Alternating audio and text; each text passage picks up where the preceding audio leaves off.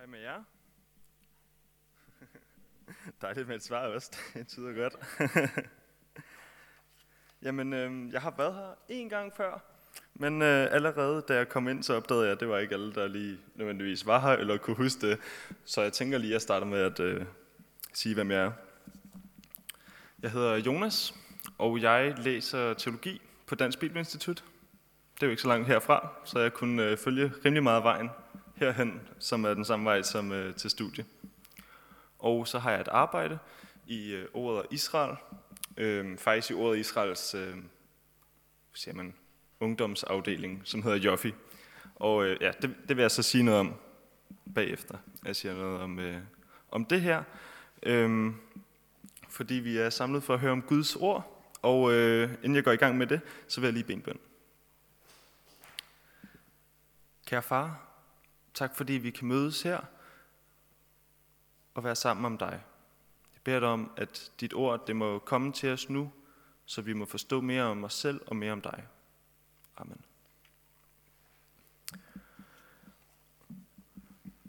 Og allerførst så vil jeg starte med at sige, at øh, den her tekst, den, øh, den mindede mig lidt om noget, som skete i sommer. Fordi i sommer, der, øh, der lyttede jeg lidt til en bog. Øh, kender det, når man er på sommerferie, man tænker, nu skal jeg lytte til en bog. Og så starter man, og så hører man en halv time, og øh, bogen den var længere end en halv time, men man får ikke lyttet så mere.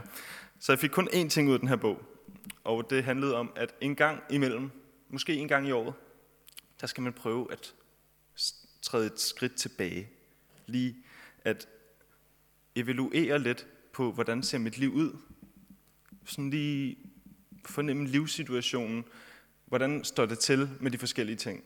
Fordi enten så kan vi måske komme til at bedømme det hele tiden, eller også sender vi med aldrig nogensinde at tænke over, hvordan det egentlig går i vores liv. Og det siger jeg så, fordi at det er lidt det samme, som jeg ser, der sker i den her tekst, på en eller anden måde. Øhm, vi skal være sammen om en tekst i Josvas bog, kapitel 24, og her, der har, der har Israel været uden for lidt af hvert, og der er øh, sket en hel del ting, og det her det er slutningen af Joshuas bog, så det, der ligesom ligger forud for alt det her, det er, at Gud han har ført sit folk ud af, Israel, nej, af Ægypten, hvor de var slaver. De har været i ørkenen i 40 år. De er kommet ind i det land, som Gud havde lovet dem. Og så har de ført en masse krige imod alle mulige øh, folk, som var i landet i forvejen. Og det har været rigtig hektisk. Altså virkelig en hektisk, lang periode for Israel. Men den situation, vi står i i den her tekst, som vi skal være sammen om, det er en situation, hvor at alle de her krige er slut, de er kommet ind i landet, de har fordelt, øh, de forskellige stammer i Israel har fordelt sig rundt omkring i landet. Og nu, så er der faktisk fred. Der står, at der er fred i Israel nu. Og så tror jeg, at øh, når der er fred, så er det godt nogle gange lige husk at lige at tjekke op på situationen. Fordi at hverdagen træder ind. Vi kender den, når vi har været i gang i et par måneder efter sommerferien. Ikke? Hverdagen den stepper ligesom ind, og man kommer ind i nogle rutiner, og den ene dag tager den anden. Og ja, så man kan nok sige, at den tekst, vi skal være sammen om, det er sådan en, ja, sådan et tjek på livet, hvordan det lige går. Og øhm, allersidst, inden jeg lige øh, læser højt, så øh, kan man vel sige, at Jos, hvad han gør det på den måde, at han siger, der er sket noget i fortiden for jer, og der er sket noget i, eller, og så skal der ske noget her nu, i nutiden, og så kommer der til at ske noget i fremtiden. Og så vil jeg læse højt fra øhm, kapitel 24, vers 11. Plejer I at rejse op? Ja, så lad os gøre det. Så gik I over Jordan og kom til Jericho. Jerikos borgere og amoritterne og perisitterne og kananæerne, hititterne, girgashitterne, hivitterne og jebusitterne gik til angreb på jer. Men jeg gav dem i jeres hånd. Jeg sendte modløsheden foran jer, og den drev de 12 amoritterkonger bort foran jer. Det skete ikke ved dit svær, og ikke ved din bue. Jeg gav jer land, i ikke selv har slidt med, byer I ikke selv har bygget, men som I bosætter jer i.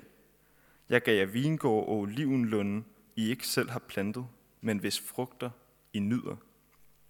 Frygt nu Herren, og tjen ham i oprigtighed og trofasthed. Fjern de guder, som jeres fædre dyrkede på den anden side af floden og i Ægypten, og dyrk Herren.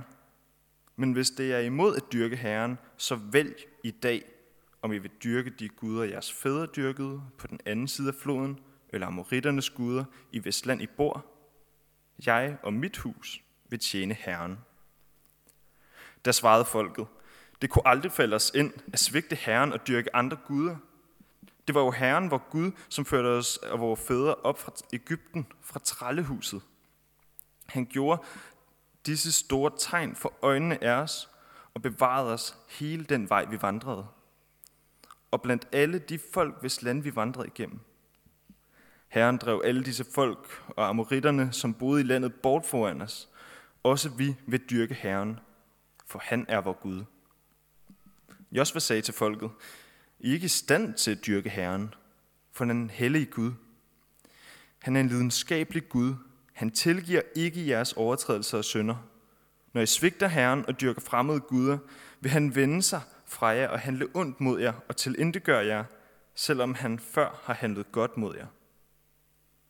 Folket sagde til Josva, nej, Herren vil vi dyrke. Der sagde Josva til folket, I vidner imod jer selv på, at det er Herren, I har valgt at dyrke. De svarede ja. Og så sagde han, fjern så de fremmede guder, I har hos jer, og vend jeres hjerte til Herren, Israels Gud. Og folket sagde til Josva, Herren, var Gud vil vi tjene, og ham vil vi adlyde. Den dag sluttede Josva pakten for folket, og han fastsatte lov og ret i Sikhem. Han skrev disse ord ned i Guds lovbog, så tog han en stor sten og rejste den under den e, som står i Herrens helligdom, og sagde til hele folket, Se, denne sten skal være vidne imod os, for den har hørt hvert ord, Herren har talt til os. Den skal være vidne imod jer, så I ikke fornægter jeres Gud. Så sendte Josva folket bort, hver til sin arvelod. Amen.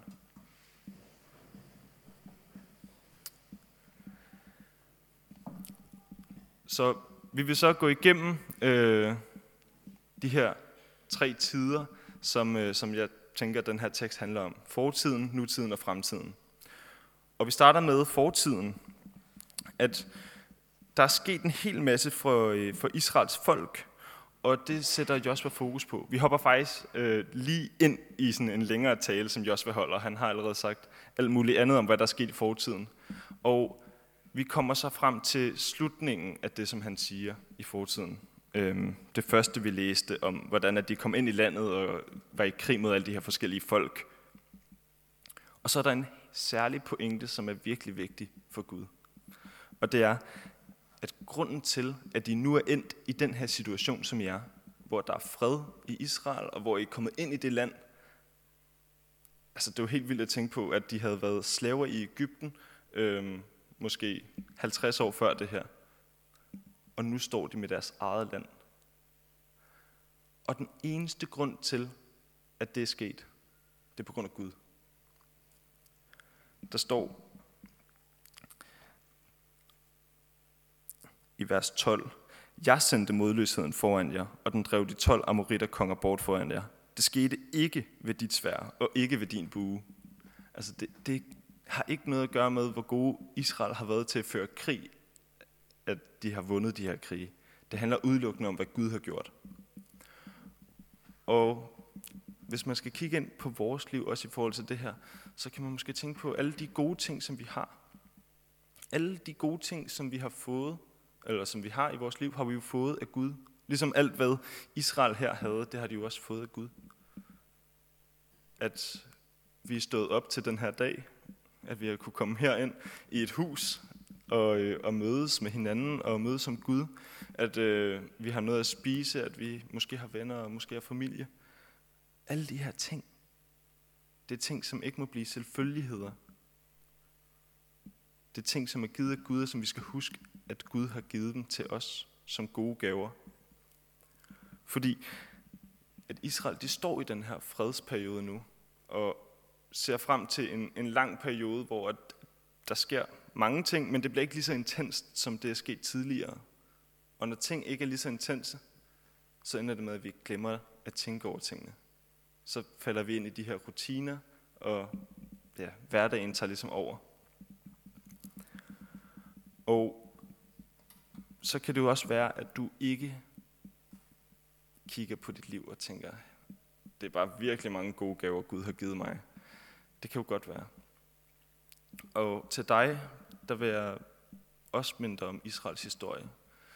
At Israel, de var 400 år som slaver i et andet land, hvor de havde det forfærdeligt hårdt.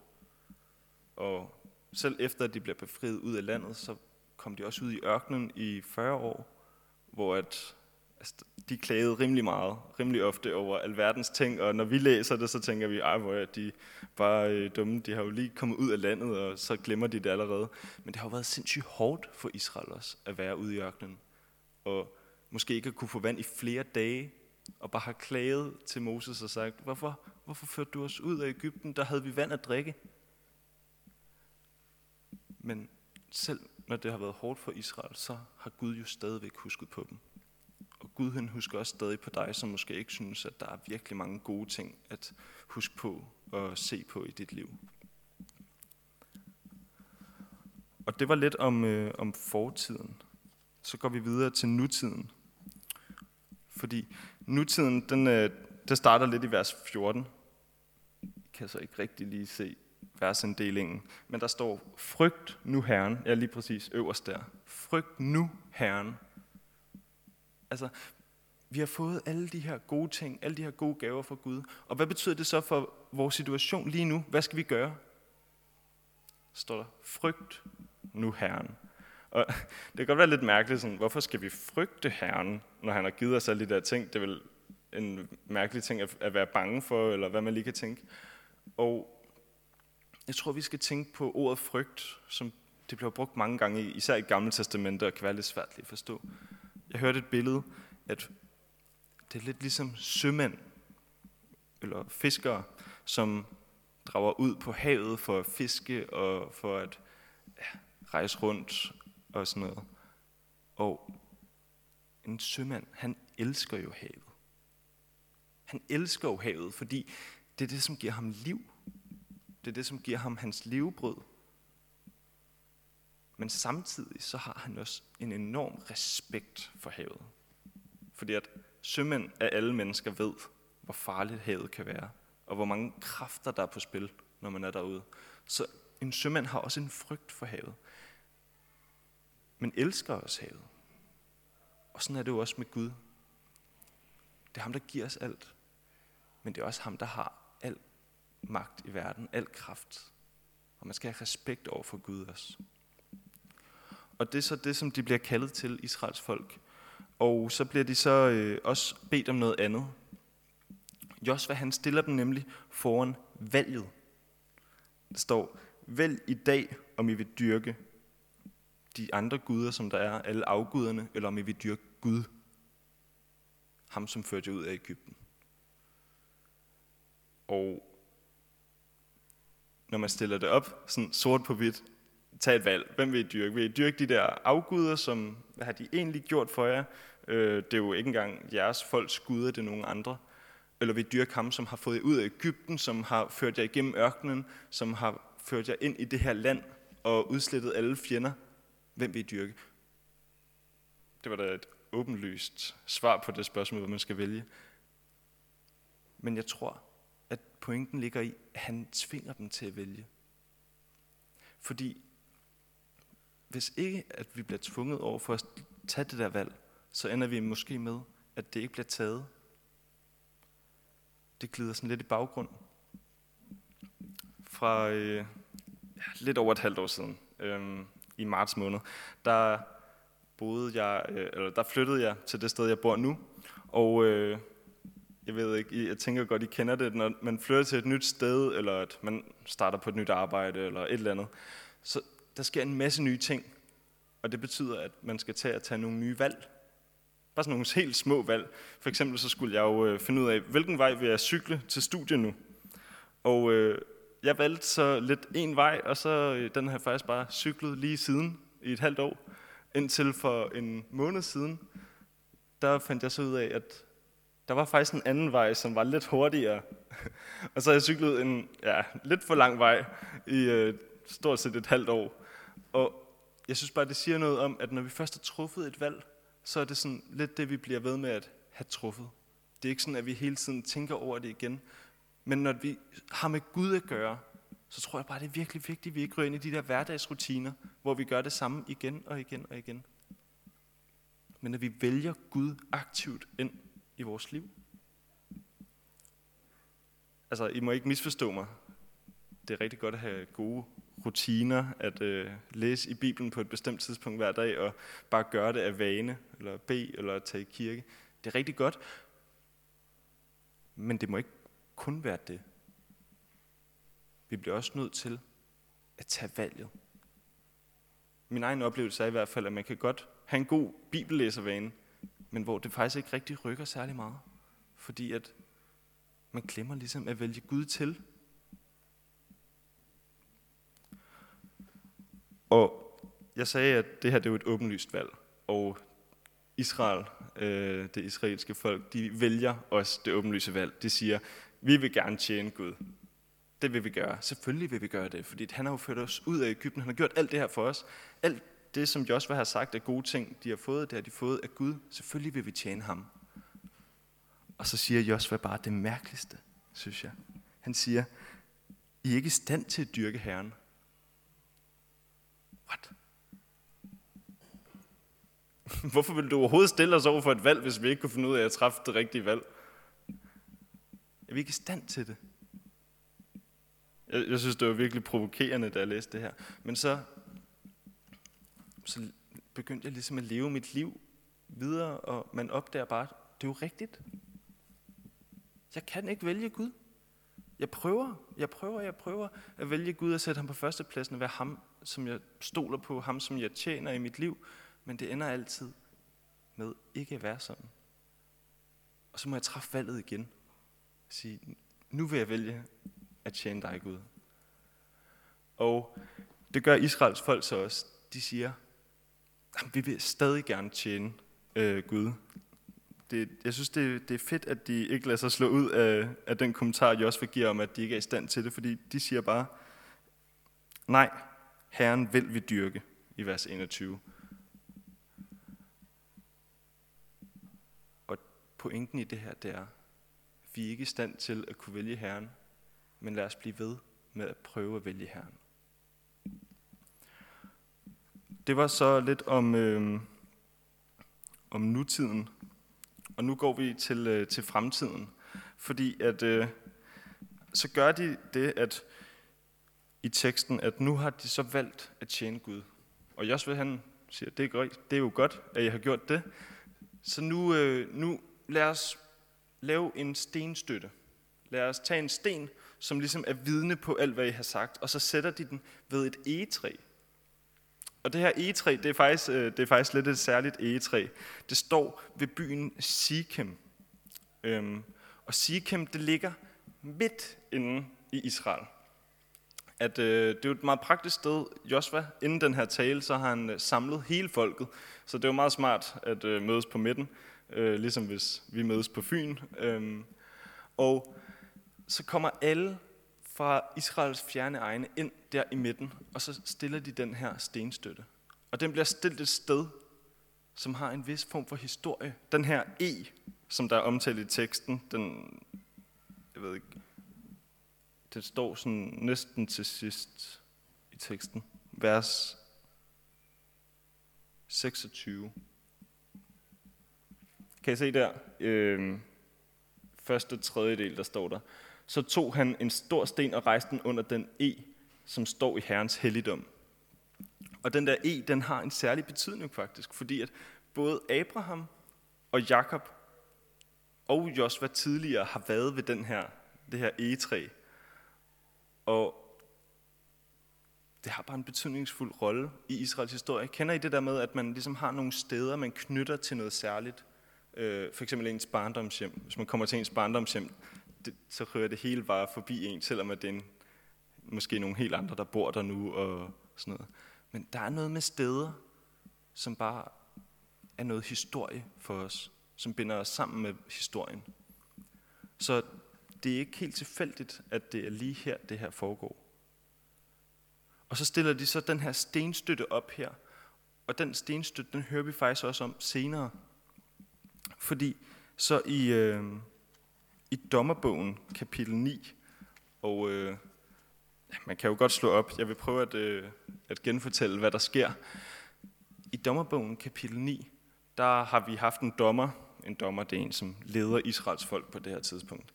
Han øh, hed Gideon, og Gideon, han, øh, han er en god dommer, øh, men en dag så bliver han gammel, og, øh, og så dør han, og Gideon han har fået 70 sønner. Øh, ja, så det er jo lidt vildt i sig selv. Men han har fået 70 sønner, og en af dem hedder øh, Abimelech. Og Abimelech, han er sådan en, der godt kunne tænke sig magten for sig selv. Fordi det var bare et aftale sådan, at Gideon havde jo en form for magt i at lede folket, og så skulle Israels, eller så skulle Gideons 70 sønner dele magten. Og det var han ikke så vild med. Og ham her, Abimelech, han kom faktisk fra Sikhem, den by, hvor et egetræet stod. Og øh, han beder så øh, nogle af de andre i byen om, er I med mig? Øh, fordi så gør jeg lidt oprør mod alle mine halvbrødre og forskellige ting. Og de er med ham. Problemet er bare, at de dyrker afguderne. De dyrker Baal. Altså dem, som, øh, som Israel øh, under Josvas tale der havde sagt, dem vil vi ikke dyrke. Vi vil dyrke Herren. Men så vender de sig alligevel mod Baalerne, afguderne. Og efter at øh, de støtter så Abimelech, de her øh, mennesker fra Sikhem, og så går Abimelech ud med et svær, og så dræber han alle sine brødre. Bortset fra en. Den yngste bror, han hedder Jotam, og han, han gemmer sig faktisk. Og så det, som, øh, som Jotam han gør, det er, at han stiller sig frem bagefter. Så stiller han sig frem ved det der egetræ, hvor at den der stenstøtte er, som skulle minde dem om det valg, de havde taget om at tjene Gud. Der stiller han sig, og så begynder han at tale. Og noget af det, han siger, det er, var det i trofasthed og oprigtighed, at de gjorde Abimelech til kongen? Sådan et retorisk spørgsmål. Nej, det var det overhovedet ikke. Det var ikke i trofasthed og oprigtighed. Og hvis vi lige bladrer lidt tilbage, prøv at se i vers i vers 14 igen i Josvas bog. Kan I se det?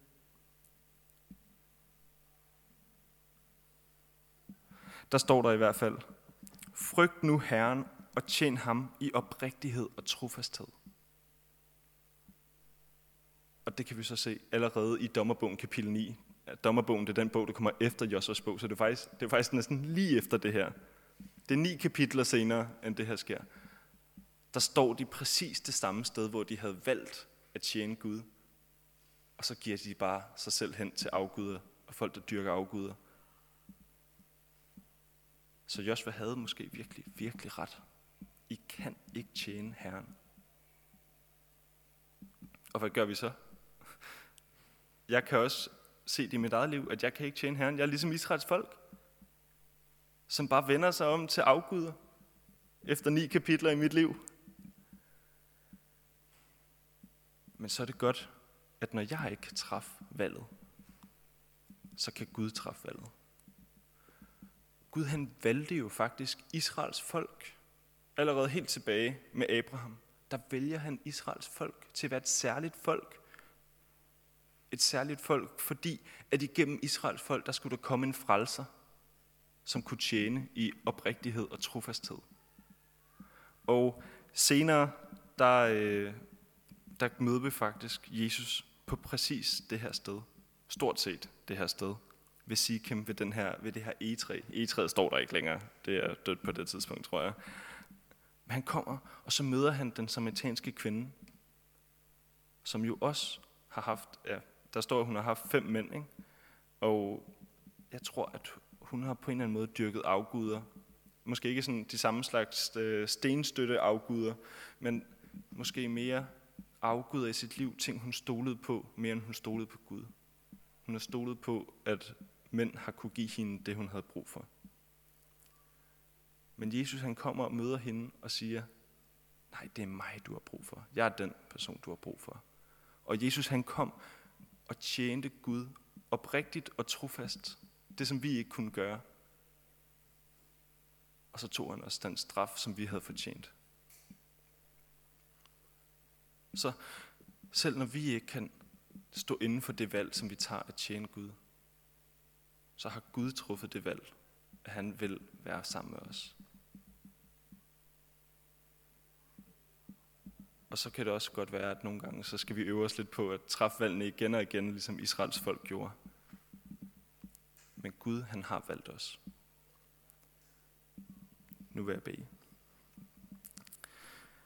Kære far, tak fordi at du har skrevet historier ned om Israel, så vi kan lære noget om vores eget liv igennem det. Jeg beder dig om, at du må være med os i vores liv, at du må hjælpe os med at vælge dig, og så beder jeg dig om, at vi må huske at komme til dig, når vores valg, når vi ikke kan øh, gennemføre det, vi har valgt. Tak fordi du valgte os. Amen.